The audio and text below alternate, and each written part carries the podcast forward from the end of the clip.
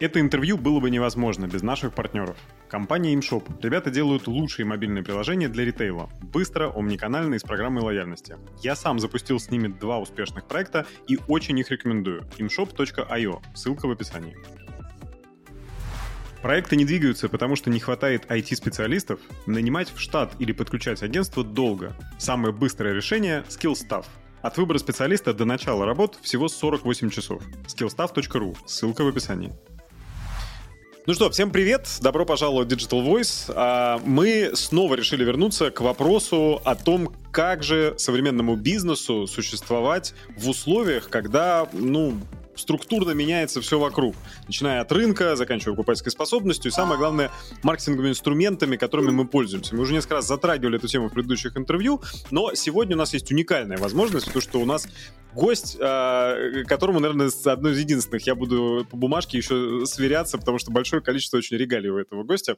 А, значит, э, основатель бюро экспертного сопровождения 2 Sensei, инвестор в платформе предиктивной аналитики LeadDrive, а также совладелец рекламного агентства 27 Heads. То есть поняли, да, какое количество компетенций сошлось сегодня в ваших ушах и экранах.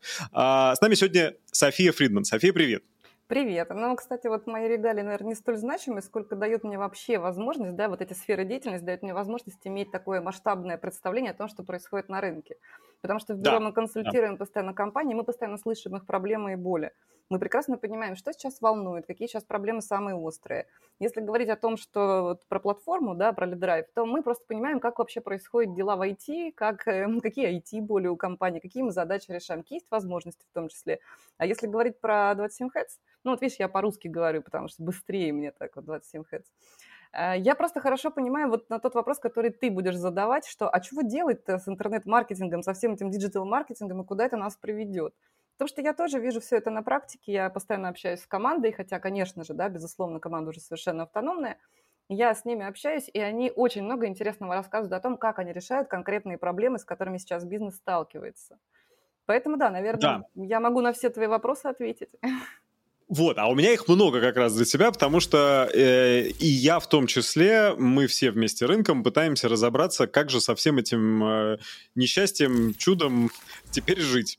Значит, э, расскажи, пожалуйста, как вот для тебе кажется, в маркетинге, в привлечении клиентов, вот в бизнесе, в digital е, как все привыкли работать? Вот до всех этих событий. Почему все было так хорошо? Оно не было хорошо. Ты помнишь, было все время э, на каждой конференции, мне кажется, на каждой тусовке нашей, да, поднимался вопрос, боже мой, контекст дорожает. Э, вот, э, да, дорожает. Э, через полгода... Я думаю, сейчас огромное количество людей пересмотрели бы свои доли рекламных расходов с удовольствием, Это лишь бы только привести вопрос, да. тоже количество продаж, да.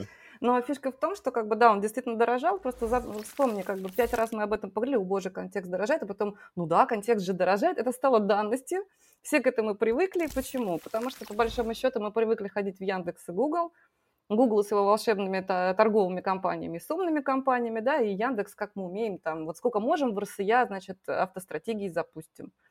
Но, в принципе, если посмотреть, как это все развивалось, то Google изначально развивал все свои инструменты каким образом? Чтобы быть максимально независимым от компетенций, от специалистов. Яндекс такого не делает, и если даже сегодня посмотреть, несмотря на то, что Яндекс сейчас пошел, кстати, семимильными шагами, это прям видно. Теперь вот э, кабинет, личный кабинет специалиста, он настолько понятен, мне кажется, мне кажется, моя собака разберется. Ну, я, конечно, утрирую, но мне кажется, что любой человек может быстро разобраться. Это, кстати, снимает барьер, например, тому, что там начинающий малый бизнес, да, тоже может теперь этим всем воспользоваться гораздо проще. Это прекрасно, но тем не менее, если Google все вел так, чтобы э, исключительно на его сторону все отдавалось, и оно автоматически работало само без любых специалистов, то Яндекс до сих пор, когда его ведет компетентный специалист, он прямо в разы эффективнее, он прямо в разы дешевле, и это нельзя не заметить. То есть вот э, что у нас было, да, плюс у нас был Facebook. А, Facebook – это прекрасный, огромный океан данных, он действительно много знает о посетителях. Организация, запрещенная на территории Российской Федерации, признанная экстремистской, напоминаю. Да, конечно, то есть они повели себя неправильно, поэтому мы, так скажем, с ними со всеми расстались. Но, тем не менее, доступ туда есть, и какая-то аудитория там сохранилась. То есть все привыкли к тому, что туда просто вот открываешь Facebook, дай мне клиентов, да, это может как в море крикнуть, действительно, и он давал. Почему? Данных о поведении покупателей, не только покупателей, вообще посетителей, чтобы их выуживать и делать их покупателями, это было. И это было легко.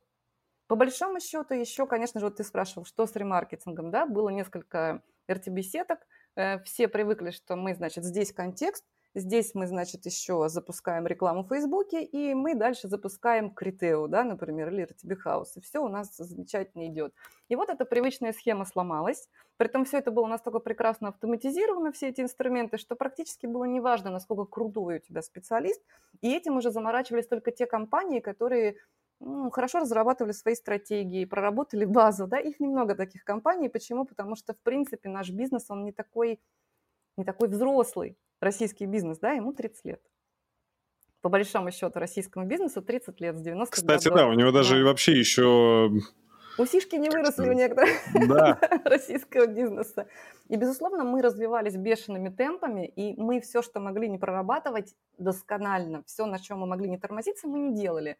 Это нормально, да, потому что перфекционизм загонит меня в гроб, как-то один раз я сказала, да, когда я писала статью и переписывала ее пятый раз, я понимаю, что надо просто успокоиться и остановиться на достаточном. Я считаю, что стратегически для быстрого развития иногда это правильно. Но с другой стороны, помнишь, первый раз мы столкнулись в пандемию, когда все начали массово выходить в онлайн, все, кто не вышли, все столкнулись с тем, что база не проработана. Мы не понимаем свою аудиторию, не понимаем, как с ней работать, не понимаем, что ей говорить, на каком этапе. Ну вот, слава богу, эти этапы нам позакрывал там Google здесь, ну и Яндекс, конечно же, это были неотъемлемые такие две половинки, да, Facebook и, э, значит, вот эти RTB-сети. И вот мы из этого вываливаемся, у нас также у многих не, не проработана какая-то база, и мы понимаем, что мы бежим в надежде, например, в ВК мы бежим в надежде, что он будет Фейсбуком, а это совершенно другая система – мы бежим, значит, э, в Яндекс, но там нет торговых компаний, там есть э, совершенно другая вообще форма работы с автостратегиями. Они хорошие, но с ними надо уметь работать, их надо кормить правильными данными для начала.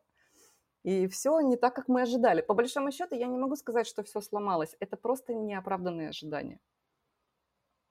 Слушай, неоправданные ожидания или рынок и автостратегиями настолько был перегрет, и специалисты, и вообще весь рынок настолько расслабился, что просто подошли неподготовленными к этой ситуации. Ну, потому что если ты говоришь, что фактически вы да, просто не умеете их готовить. Да. Да, если вы просто не умеете их готовить, то означает ли это, что сейчас в большинстве компаний есть специалисты, которые там вот управляют маркетингом, приходят на совещание и говорят, ну там, слушайте, все что-то остановилось. Ну, смотри, давай с тобой просто сравним Facebook и ВК, да? Это абсолютно действительно разные системы, и если Facebook многое делал автоматически, то в ВК надо было поработать, чтобы оттуда добыть аудиторию. Ну, если там это вот ключевой вопрос, и сейчас наверняка нам те, кто слушают, и те, кто занимаются маркетингом, они нам парируют и говорят, да о чем вы? Там же в Фейсбуке вообще другая аудитория была, там в Инстаграме другая аудитория была, несравнимая совершенно с ВКонтактом, потому что она не возобновилась ВКонтакте. В ремаркетинге были критерии РТБ Хаус, которые... Да, которые вообще значит, э, приводили какое-то колоссальное количество клиентов, а никакой MyTarget рядом с э, этими площадками вот не стоял. Да, и вот почему. У Фейсбука действительно больше данных, в ВК надо было чуть больше приложить усилий. Маркетологи на своих местах, да, вот сидят и не получают зарплату. Так, значит, Фейсбуком у меня такой результат, а с ВК такой результат. Да ну вы нафиг этот ВК, да, пойду-ка я в Фейсбук все, все свои усилия переложу, потому что там надо прилагать меньше усилий. И вот теперь этого нет, а никто толком и не научился таргетингом работать э, в ВК. Почему? Потому что это было сложнее. Как мы с тобой говорили, что у всех э, таргеты по развитию, какие-то KPI есть, и давайте делать то, что легче. Да, это совершенно понятно. Да, безусловно, это так. И опять мы с тобой пришли к чему, что это не неоправданные ожидания просто. И да, исходя из того, что все пытались э, специалисты пользоваться тем, что проще, что объясняется полностью человеческой природой, мы пришли в точку сегодня с, с отсутствием нужных специалистов по таргетированной рекламе ВКонтакте. Опять Слушай, же, ну с одной да, стороны, с тем, что проще, а с другой стороны, с тем, что приносило львиную часть дохода. Ну, потому что есть причины, по которой из Фейсбука таргетинга зарабатывали больше, чем из ВКонтакте. Платежеспособная аудитория, очевидно, в Фейсбуке больше. Или я не прав? Или просто не умеют готовить? сейчас не умеем готовить сейчас. Давай все-таки рассматривать не то, что было вот на данном этапе, а то, что есть, да? Какая-то часть аудитории перекочевала э, в ВК какая-то часть даже вернулась в Одноклассники, ты не поверишь. То есть э, людям, где удобнее, туда они и пошли. Ну, просто мы с тобой никогда ими не пользовались. Мы, наверное, не любим своих Одноклассников, хотя мы с тобой, кстати, из одного города, мы с тобой из Сталина. Вот, и да, вот общаешься ли ты со своими одноклассниками? Ну, как-то не очень, да, наверное, просто есть личные друзья, да, и мы с тобой никогда не ходили в эти... Это может быть наша с тобой такая вот проэстонская черта, да, что мы там пропитались местным колоритом и не особо как бы общались с одноклассниками. Но, тем не менее, есть куча людей, просто огромная куча людей, которая там была всегда. Потом они как-то снизили обороты там присутствия, например, перешли в Facebook, потому что их больше интересовало профессиональное какое-то общение. А ведь Facebook у нас стал именно сетью для профессионального общения.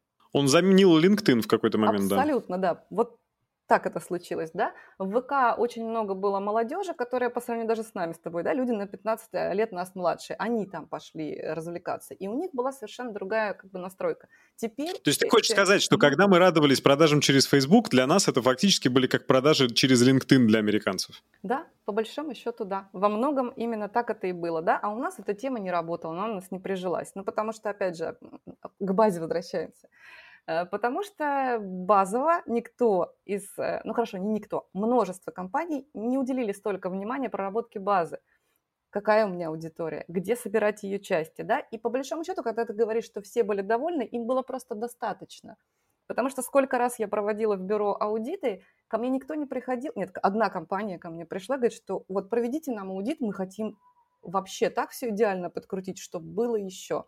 В основном приходили компании, когда у нас стало болеть. А стало болеть, это нам перестало быть достаточно. И когда мы проводили, например, аудит того же диджитал-маркетинга, говорили, что еще можно здесь, здесь и здесь, очень многие, скажем так, методы, которые мы предлагали, говорят, боже, а мы об этом даже не подумали а мы вообще как-то не смотрели в эту сторону. То есть люди просто... Слушай, ну а поделись вот пример, примерами каких-то открытий, в сторону чего обычно не смотрят бизнесы на сегодняшний день. Вот кто нас слушает, может быть, э, для них будет открытием, на что обратить внимание. А, давай с тобой даже пройдемся по тому, чему мы лишились. Да, вот э, многие компании действительно ввели комьюнити-менеджмент и в Инстаграме, и ввели его в Фейсбуке. Да, в Фейсбуке сейчас нельзя рекламироваться. Мы не можем э, себе этого позволить. И это совершенно правильная мера, на самом деле, для того, чтобы в это не вмешивались как бы третьи силы, да, и там те же компании потом не несли репутационных рисков. Это защита в некотором смысле многих бизнесов. Но там можно постить точно так же посты и показывать, что компания жива и с ней все в порядке. Очень многие компании просто, а, ну мы не можем рекламироваться, не можем продвигаться, ну значит мы и коммуницировать с нашей аудиторией там не будем.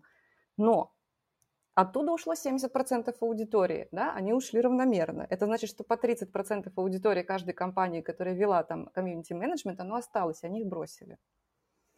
А они по-другому как бы не обращают ни на что внимания. Они по-прежнему постят своих котиков, общаются со своими друзьями, да, и не лезут ни в какие неинтересные истории. Но у них есть лента, в которой раньше мелькал их там любимый бренд, а теперь не мелькает. Они думают, а, ну раз у нас сейчас все так перестроилось, и многие товары, например, теперь недоступны, то, видимо, моя компания или мой магазин перестал работать.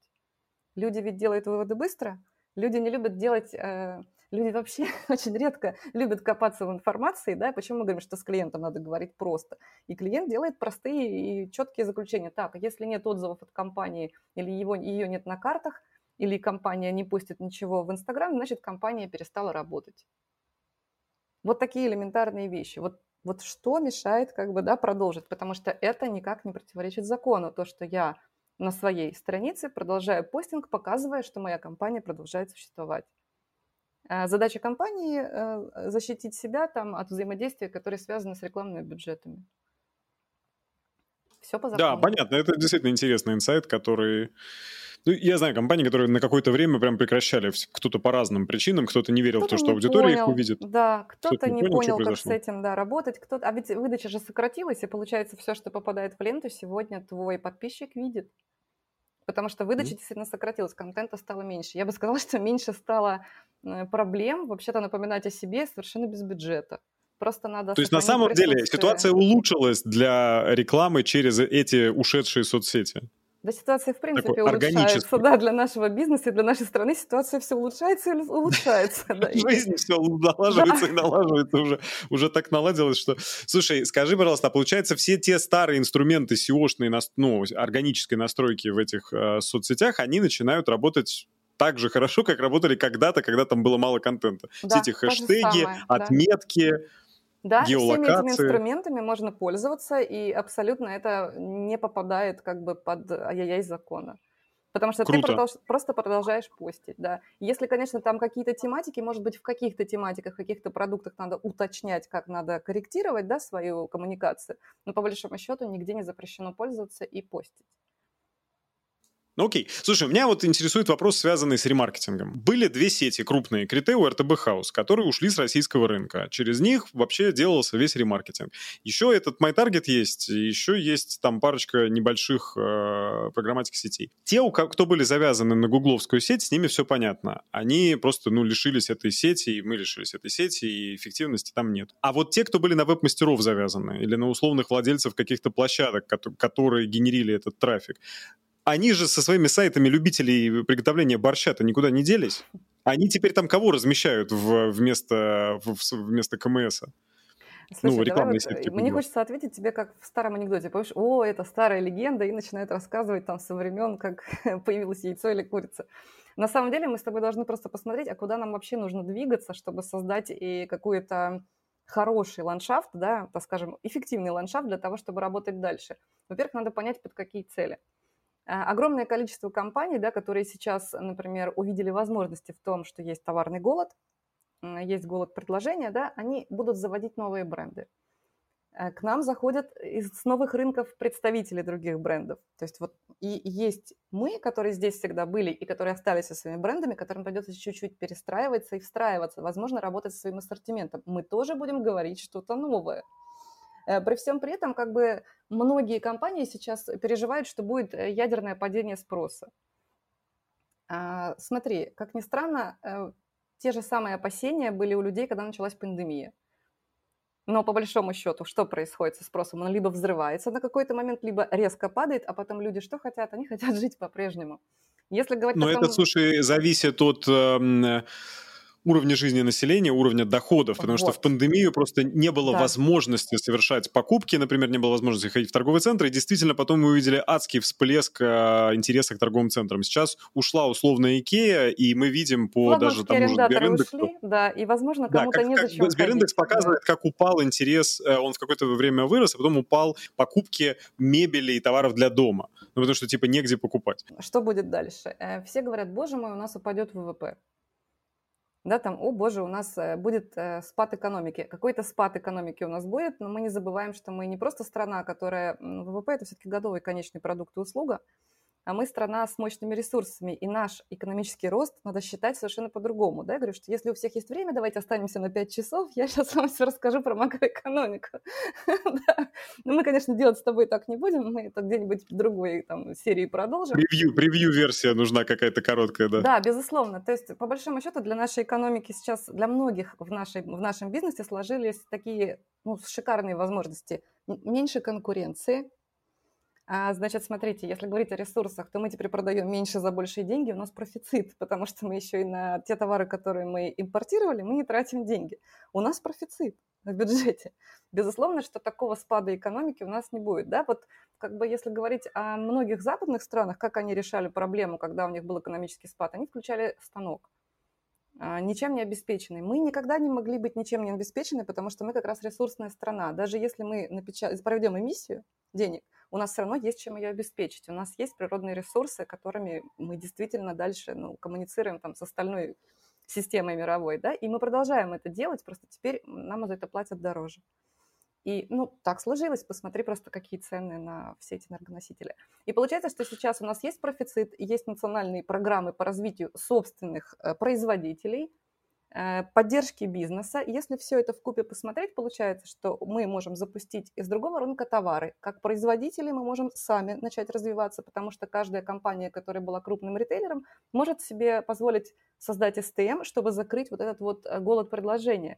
Просто у каждого есть своя стратегия и понимание своего покупателя, и понимание, что в его корзину помещается. Это громадные как бы для развития э, ну, предпосылки. Если говорить о том, что у людей каких-то не будет работы, смотрите, а очень интересно, Фил, да, ушли какие-то инструменты, которые давали автоматизацию. Это значит, мы теперь будем делать много руками, мы будем нанимать людей. это так, да? На какое-то время это будет так. Плюс еще, как бы, вот помнишь, это много, мы с тобой тоже про Макдональдс прошлись как раз в предварительной беседе, что, боже, ушел Макдональдс. Но Почему это было вообще значимо? Потому что это системообразующее было предприятие, даже в пандемии оно было таким признано. Из-за чего? Потому что они платят много налогов. Но э, рестораны переоткрылись, э, полностью сохранена вся ну, вот эта вот инфраструктура. Это значит, что рабочие места остались, в налоговое значит, ведомство поступает тоже количество денег. Опять же, это значит, что практически ничего не надо менять, будет только расширяться. Мы будем сейчас замещать Э, голод, да, вот этого предложения. И опять же будут возникать и новые бизнесы, и новые вот национальные программы, там тоже очень много новых рабочих мест. Получается, что у людей, по большому счету, по всей территории нашей страны работа будет. Где ну, то есть будет, ты да, это смотришь угу. оптимистично и считаешь, что, во-первых, с одной стороны, у людей будет работа и доход для того, чтобы тратить деньги, а с другой стороны, государство будет так или иначе стимулировать производство и помогать. Вот да. еще, если кто-нибудь нас услышал бы о том, что ставочку ключевую понизить до нуля желательно. Нет, не а, надо, то... это, это невыгодно сейчас, я потом тебе Не для людей, не для людей, для производств льготная будет просто, да, по отраслям будет льготная. Тем более, что смотри, вот ты говоришь, что м, будет много производства, но не сразу, ты мне тоже это сегодня говорил. Безусловно, мы mm-hmm. будем работать в коллаборации с теми странами, с которыми мы будем и дальше поддерживать хорошие отношения, да. Но по большому счету у нас прекрасные отношения с Китаем, все производство там. Много чего производства там, да. То есть я думаю, что не стоит пугаться, и у нас, в принципе, тоже сейчас будут возникать многие производства. Почему? Потому что у нас исторически они были, надо просто возродить многие вещи. Хорошо, но да. это такая минутка угу. оптимизма для наших слушателей и зрителей о том, что все будет хорошо. Значит, э, даже на какое-то время у э, не очень хороших маркетологов тоже все будет хорошо, потому что у них да, есть Да, безусловно, потому что смотри, вот сейчас будут возникать новые бренды, заходить новые товарные категории, многие компании будут менять как-то свою ассортиментную матрицу, и все это нужно будет обо всем этом оповещать. Недостаточно просто взять и заменить какой-то пачку чего-то в Ашане, да, например, на полке на пачку чего-то неизвестного. Этого все равно надо, нужно будет рассказать об этом людям. Нужно будет устроить проникновение, а проникновение мы теперь устраиваем действительно через digital. А тут угу. у нас нет каких-то привычных инструментов. С чем мы будем работать? Мы будем работать над созданием какой-то новой схемы. Как я ее вижу? Вот то, что ты сказал про FTB, например. Ну, вот, стоило посмотреть некоторые сессии. Ну, я думаю, что все мы потихоньку посмотрим э, в онлайне все эти сессии, которые были на Питерском э, международном экономическом форуме, потому что вот э, чудесная компания Beeline некоторое время назад купила чудесную компанию ТМ. И глава этой компании, да, который теперь возглавляет направление, одно из ключевых направлений в Билане, не помню правильно, как оно звучит, но именно про рекламный инвентарь, он рассказал, что по большому счету за те два месяца, когда все решали, как жить, они сели и написали полноценную замену вот этой вот RTB-сетки. Я думаю, что, конечно, сейчас у них задача будет привлечь туда партнеров, это не происходит за пять дней, это понятно, потому что людей надо также оповестить, также построить с ними процессы, но по большому счету это уже есть, да, и как же интересно, что мы будем делать дальше. Вот я говорю, что вот Яндекс замечательно развивается в сторону вот этих автоматических стратегий, да, там, в сторону того, чтобы облегчать вход вообще. Они семимильными шагами идут, и будет действительно здорово. ВК. Э, ВК сейчас действительно будет прямо основой нашего всего digital, и я уверена, что у них точно хватит ресурсов для того, чтобы реализовать то, что закроет потребности бизнеса, и мы не будем скучать по Фейсбуку. Это, скорее всего, произойдет. Опять же говорю, что никто не пошел в Одноклассники, а стоило бы, да, потому что, насколько я осведомлена, там прекрасная технологическая команда, которая тоже разрабатывала новые инструменты. Просто мы, мы просто их не готовили никак, да, не то, что не умеем, мы даже не пробовали многие их готовить. Слушай, а не стоит бояться того, что сейчас к ним все понесли деньги и так, и они расслабятся еще больше? А с чего они расслабятся, если у них есть четкая задача закрыть определенные как бы технологические места, которых не было в нашей вообще системе? Внутри, в России просто не было каких-то технологий, они будут их разрабатывать. Это тоже у нас есть такая национальная программа, что мы должны там с микросхемами поработать, да, с производством поработать и с э, инструментами мы тоже должны поработать. Просто это все делается как Цифровое да. государственное планирование какое-то получается просто. Нет, не так. Это, наверное, вот, может быть, первый раз многие компании действительно ощутят эту помощь, да, которая раньше была немножко другой, немножко сложнее доставалась. Но, безусловно, когда ты идешь на грант, все почему ленились, когда идти на грант? Потому что заполнить очень много бумаг. Я вот честно скажу, для того, чтобы получить грант, на какую-то разработку, нужно нанять отдельного человека, который будет менеджерить эти бумаги. А все почему? Потому что ну, перед государством есть отчетность. А грант как? Тебе его дают, а ты практически ни под что и не подписываешься такой вот, как там KPI или что-то еще. Тебе, в принципе, дают развиваться. Ну, так заполни хотя бы бумаги. Раньше можно было сделать это проще, да, и поэтому многие не обращали внимания на этот момент. Но мы с тобой все от рекламных систем уходим от цифрового мира. Так вот, смотри, да. Получается, что не просто так вот компания Билайн да, купила ОТМ, они разработали эту сеть. А дальше ведь надо идти э, для чего? Для того, чтобы заместить все, все то, чего нам не хватает. Но рекламные системы, на мой взгляд, в какой-то момент тоже уже столкнулись с тем, что пора эволюционировать. И Google, и Яндекс, на мой взгляд. Сейчас они продают что? Они продают трафик. А что бы мы хотели, чтобы они нам продавали? Мы бы хотели, чтобы они продавали нам покупателей. Понимаешь? И, и все окрашивается ну, да. совершенно в другую сторону. Мы понимаем, что им нужно построить целую систему глобальную по работе с данными. А ведь сейчас как? Вот у многих компаний данных есть, но что с ними делать, какие выводы из них делать, они пока не знают, потому что мы просто не обращали на это внимания. Вот пришло вот это время. Помнишь, я тебе задала вопрос, что как ты думаешь, какой вот очень важные данные есть, например, у операторов сотовой связи, которые нам недоступны, но которые мы можем использовать в онлайн? Ты не, не поверишь, это места по геолокации, где человек бывает, по которым можно сделать вывод, в каком он сегменте. Простой пример приведу. Да? Человек, которому мы бы хотели в интернете показать стройматериалы, а мы даже не знаем, что он прораб, потому что он их в интернете не ищет, он в интернете развлекается. Потому что дома, то есть дома он отдыхает, а на работе он там чем-то работает. Но, может быть, работает совершенно вообще э, не с компьютером, потому что у него много организационной работы, где-нибудь там в регионах. Но мы четко понимаем, что он ездит по строительным рынкам, например, да, или мы по его чекам понимаем, что он где-то там отоваривается, да, и еще и на горбу на своем что-то везет. То есть у нас сотовые операторы могут вполне обогащать платформу, там, вот, ну, у меня мечта такая, знаешь, общая платформа вот с этими данными взаимосвязанные, с которой там, в которую бизнес вбрасывает запрос, а получает клиентов именно. Вот. Слушай, а такого в мире, мне кажется, даже нету, потому что нету? если задуматься... Потому что если задуматься над тем, как вот условные американц... А, американские компании мыслят о том, где получить данные о клиенте, то они, скорее всего, тебя назовут Facebook. Потому что потому это что платформа, это есть, на которой... Да да, больше всего там есть всяких геоотметок, еще чего-то, но, как мы справедливо заметили, в России, да, действительно, эта платформа была таким LinkedIn, замена LinkedIn, а там она, там ты можешь получить отметки, которые тебе ни о чем не скажут. Ну, любит человек ходить в это кафе, или, ну, там, ну, встретился он вот с этим. Да, можно какие-то выводы, безусловно, об этом сделать, но не такой объем, как сотовые операторы и банки. Вот смотри, и каждый из них дает какую-то отрывочную информацию. Грубо говоря, да, например, социальная сеть знает много о поведении клиентов рекламная сеть там много знает о поиске, ну, Яндекс, скажем так, да, он много знает тоже о запросах клиентов. Ну, людей, давай просто вот люди, которые еще не наши клиенты. Эти знают, как они развлекаются, эти знают, что они ищут, э, сотовый оператор знает, где он бывает, э, значит, какая-то платежная система или банки, они знают, э, что они покупают. И вот представляешь, если все эти данные как бы собрать вместе, получится очень интересная тема. Остается только одно слепое пятно – Э, у каждого бренда, у каждого ритейлера, даже если он стоит на маркетплейсе, все равно есть свой сайт. И там данные внутри э, как-то собираются, но ими никто не пользуется.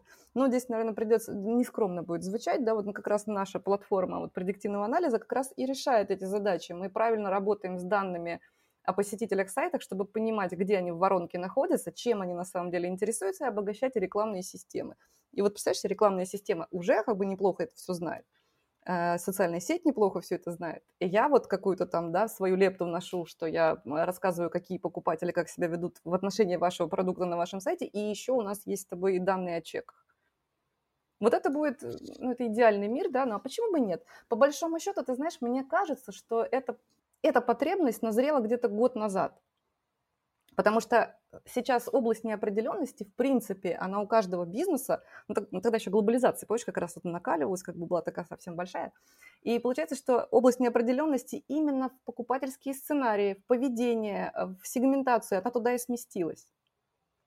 Вот эта область неопределенности. И вот сейчас, Слушай, ну а что делать с коммуникацией? Мы с этим сделать вот тут же важный момент какой? А, куки э, уходят. Возможности коммуницировать с клиентом меньше и меньше. Человек отключает, у него плавающий MAC-адрес, куки ушли. А, у него он отключил все на свете уведомления, значит, и отказался от всех на свете Далеко рассылок. не все так делают.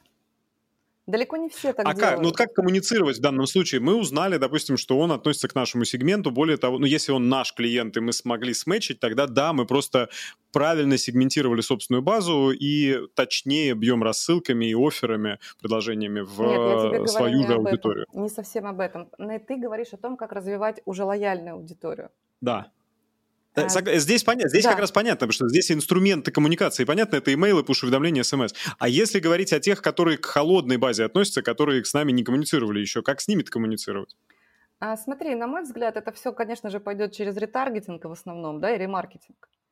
То через ремаркетинг в основном пойдет. Э, по большому счету, если мы знаем, как себя ведут клиенты в социальной сети, если мы знаем, на каком этапе воронки они находятся Э, при коммуникации с нашим сайтом, и мы обогащаем этими данными все рекламную систему, то мы можем, в принципе, дальше заниматься нормальным лук-лайком для того, чтобы на похожих людей расширять свою коммуникацию, сообщать о себе, обрабатывать возражения, да, если ты говоришь, холодные они к нам пришли, ушли, и мы пока с ними еще не обменялись имейлами, телефонами то вот именно таким образом мы и будем с ними коммуницировать. Например, смотри, в моей линейке есть забавный продукт такой, он э, мало кому как бы сейчас еще, мало кто воспользовался, потому что он совсем свежий.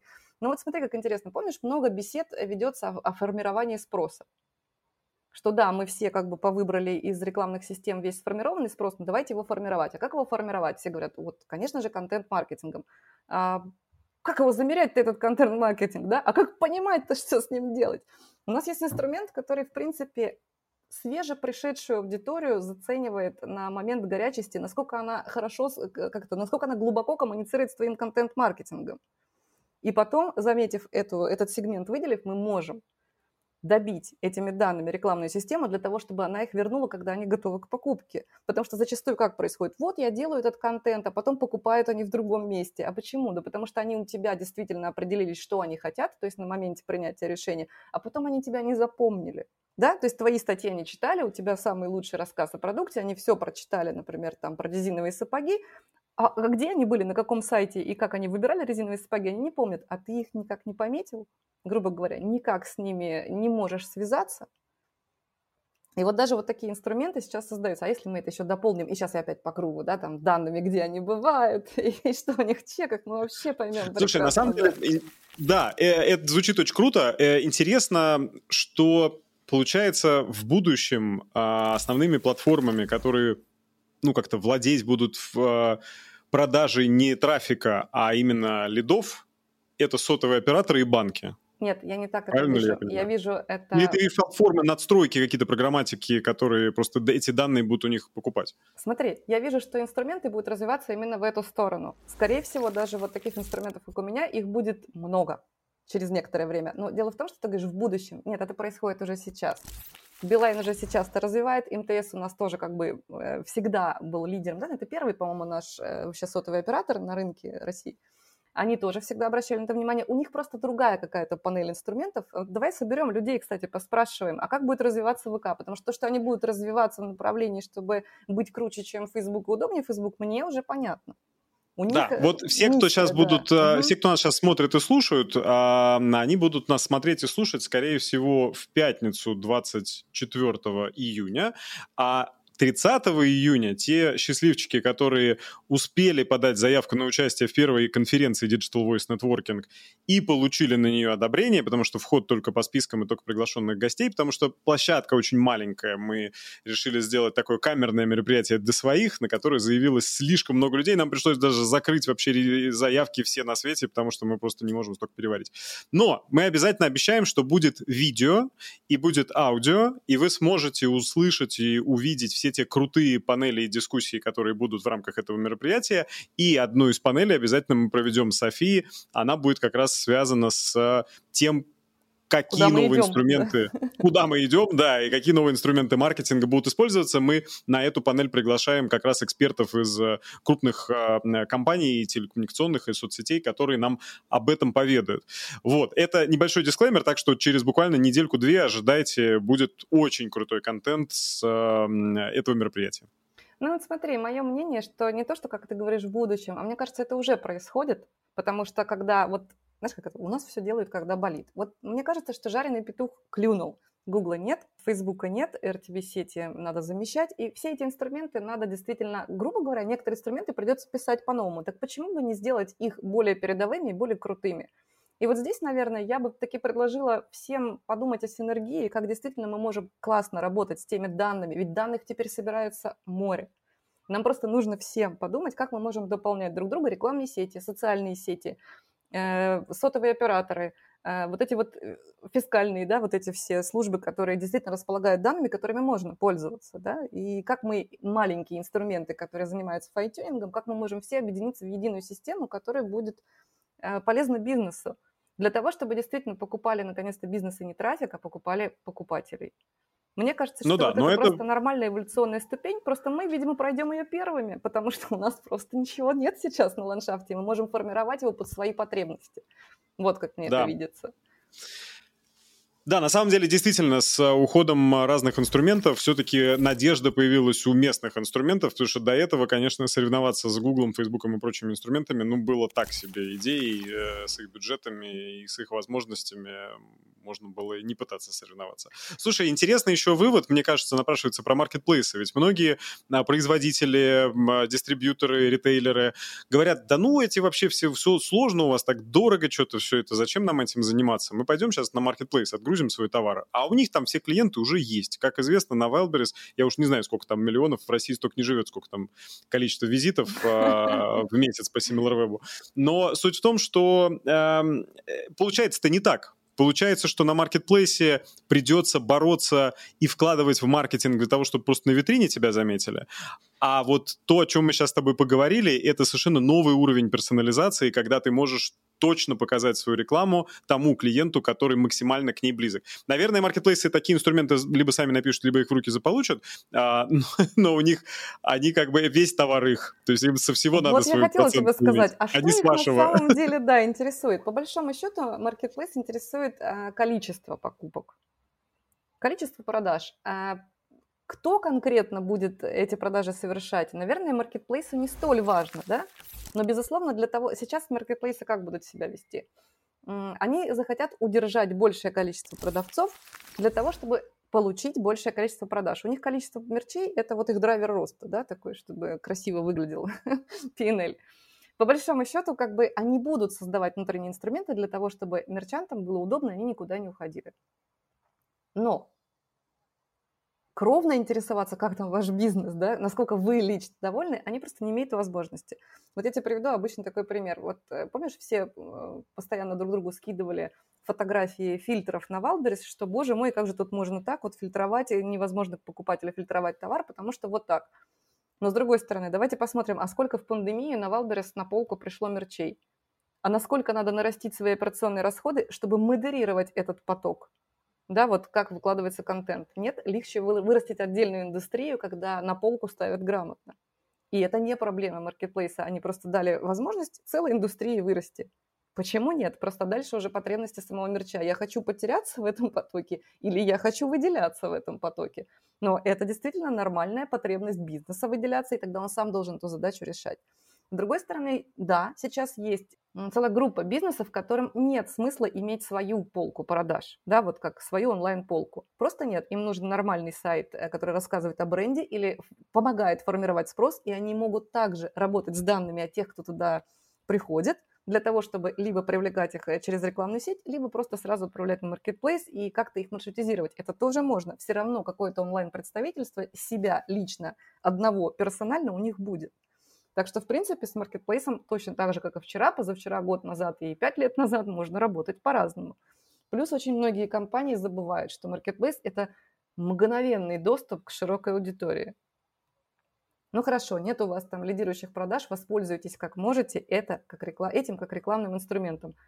Проникновение, да, вот то же самое, что мы с тобой говорили. Невозможно на полке заместить пустое место в Ашане, и чтобы все ломанулись это покупать. Нет, надо устроить проникновение. Маркетплейс – один из инструментов. Да, хочешь продаваться там лучше в Ашане, и в маркетплейсе ты тоже можешь воспользоваться его digital возможностями оповещения аудитории, проникновения бренда или продукта. Это все возможно. То есть в этом плане, как бы, да, какое-то количество какое-то количество бизнесов им сейчас на данном этапе, я не знаю, как будет завтра, да, именно у этой группы бизнесов, это либо будет другая группа, либо они пойдут развиваться дальше каким-то образом. Для них это возможность не тратить, скажем, свой э, бюджет на продвижение своего магазина, а уйти исключительно э, и все продажи делать на маркетплейсе. Но все равно какое-то присутствие в сети у них должно быть. Возможно, следующим этапом они пойдут на полку в офлайн, в принципе, мы же уже давно поняли, что без омни-схемы ничего не работает. Но для того, чтобы ты пришел на полку, и мы возвращаемся в начало это, этого куска диалога, да? Для того, чтобы ты на полке был востребован, ты в, в диджитал-пространстве уже должен быть известен. Вот, и иметь все атрибуты бренда или нового продукта. Так что, в принципе, да, я вижу создание здорового, эффективного ландшафта для бизнеса в том, что мы сейчас пытаясь что-то заместить, на самом деле родили какую-то новую систему и новые форматы, которые действительно будут эволюционно следующим шагом. Почему раньше нам было это не нужно? Нам просто было достаточно. Вот и все. А теперь мы Слушай, получили волшебный пинок под зад, и мы будем лидерами, да, в этом. Софи, спасибо тебе большое за такой интересный разговор, потому что 40 минут пролетели просто незаметно, и я на самом деле завидую уже и себе, и всем тем, кто посетит 30 июня, вот-вот уже скоро услышит из первых уст а, больше конкретики, больше супер сочной интересной информации о том, что ожидает бизнесы а, уже в ближайшее время. Ну, а вам, а, дорогие зрители и слушатели, предлагаю обязательно подписаться на наш канал. А, если у вас есть свое мнение о том, как будет развиваться, о боже, макроэкономика России, пишите в комментарии. Или если вы думаете, что знаете, как как все-таки будет происходить развитие инструментов маркетинга, тоже интересно ваше мнение, пишите в комментарии. Ставьте лайк под видео, и а, скоро обещаем вам очень классный контент с а, нашего мероприятия Digital Voice Networking, который будет теперь проводиться регулярно. София, спасибо тебе еще раз огромное. С тобой всегда страшно и безумно приятно а, разговаривать и получать от тебя новые инсайты. Ну, у нас с тобой всегда интересные и легкие диалоги, и мы с тобой даже о глобальных вещах, по-моему, умеем говорить так, что никому не страшно. Поэтому да, да давай ну, с тобой кстати, соберем еще... лидеров рынка и узнаем про их планы развития. Ссылочка э, на площадки, в которых София является сооснователем, инвестором и руководителем, э, мы оставим в описании. Я их читал с бумажки. У вас тоже будет возможность их прочитать. Это замечательно. Ну что, увидимся тогда в четверг? Увидимся скоро на мероприятии. Да. да, 30 июня.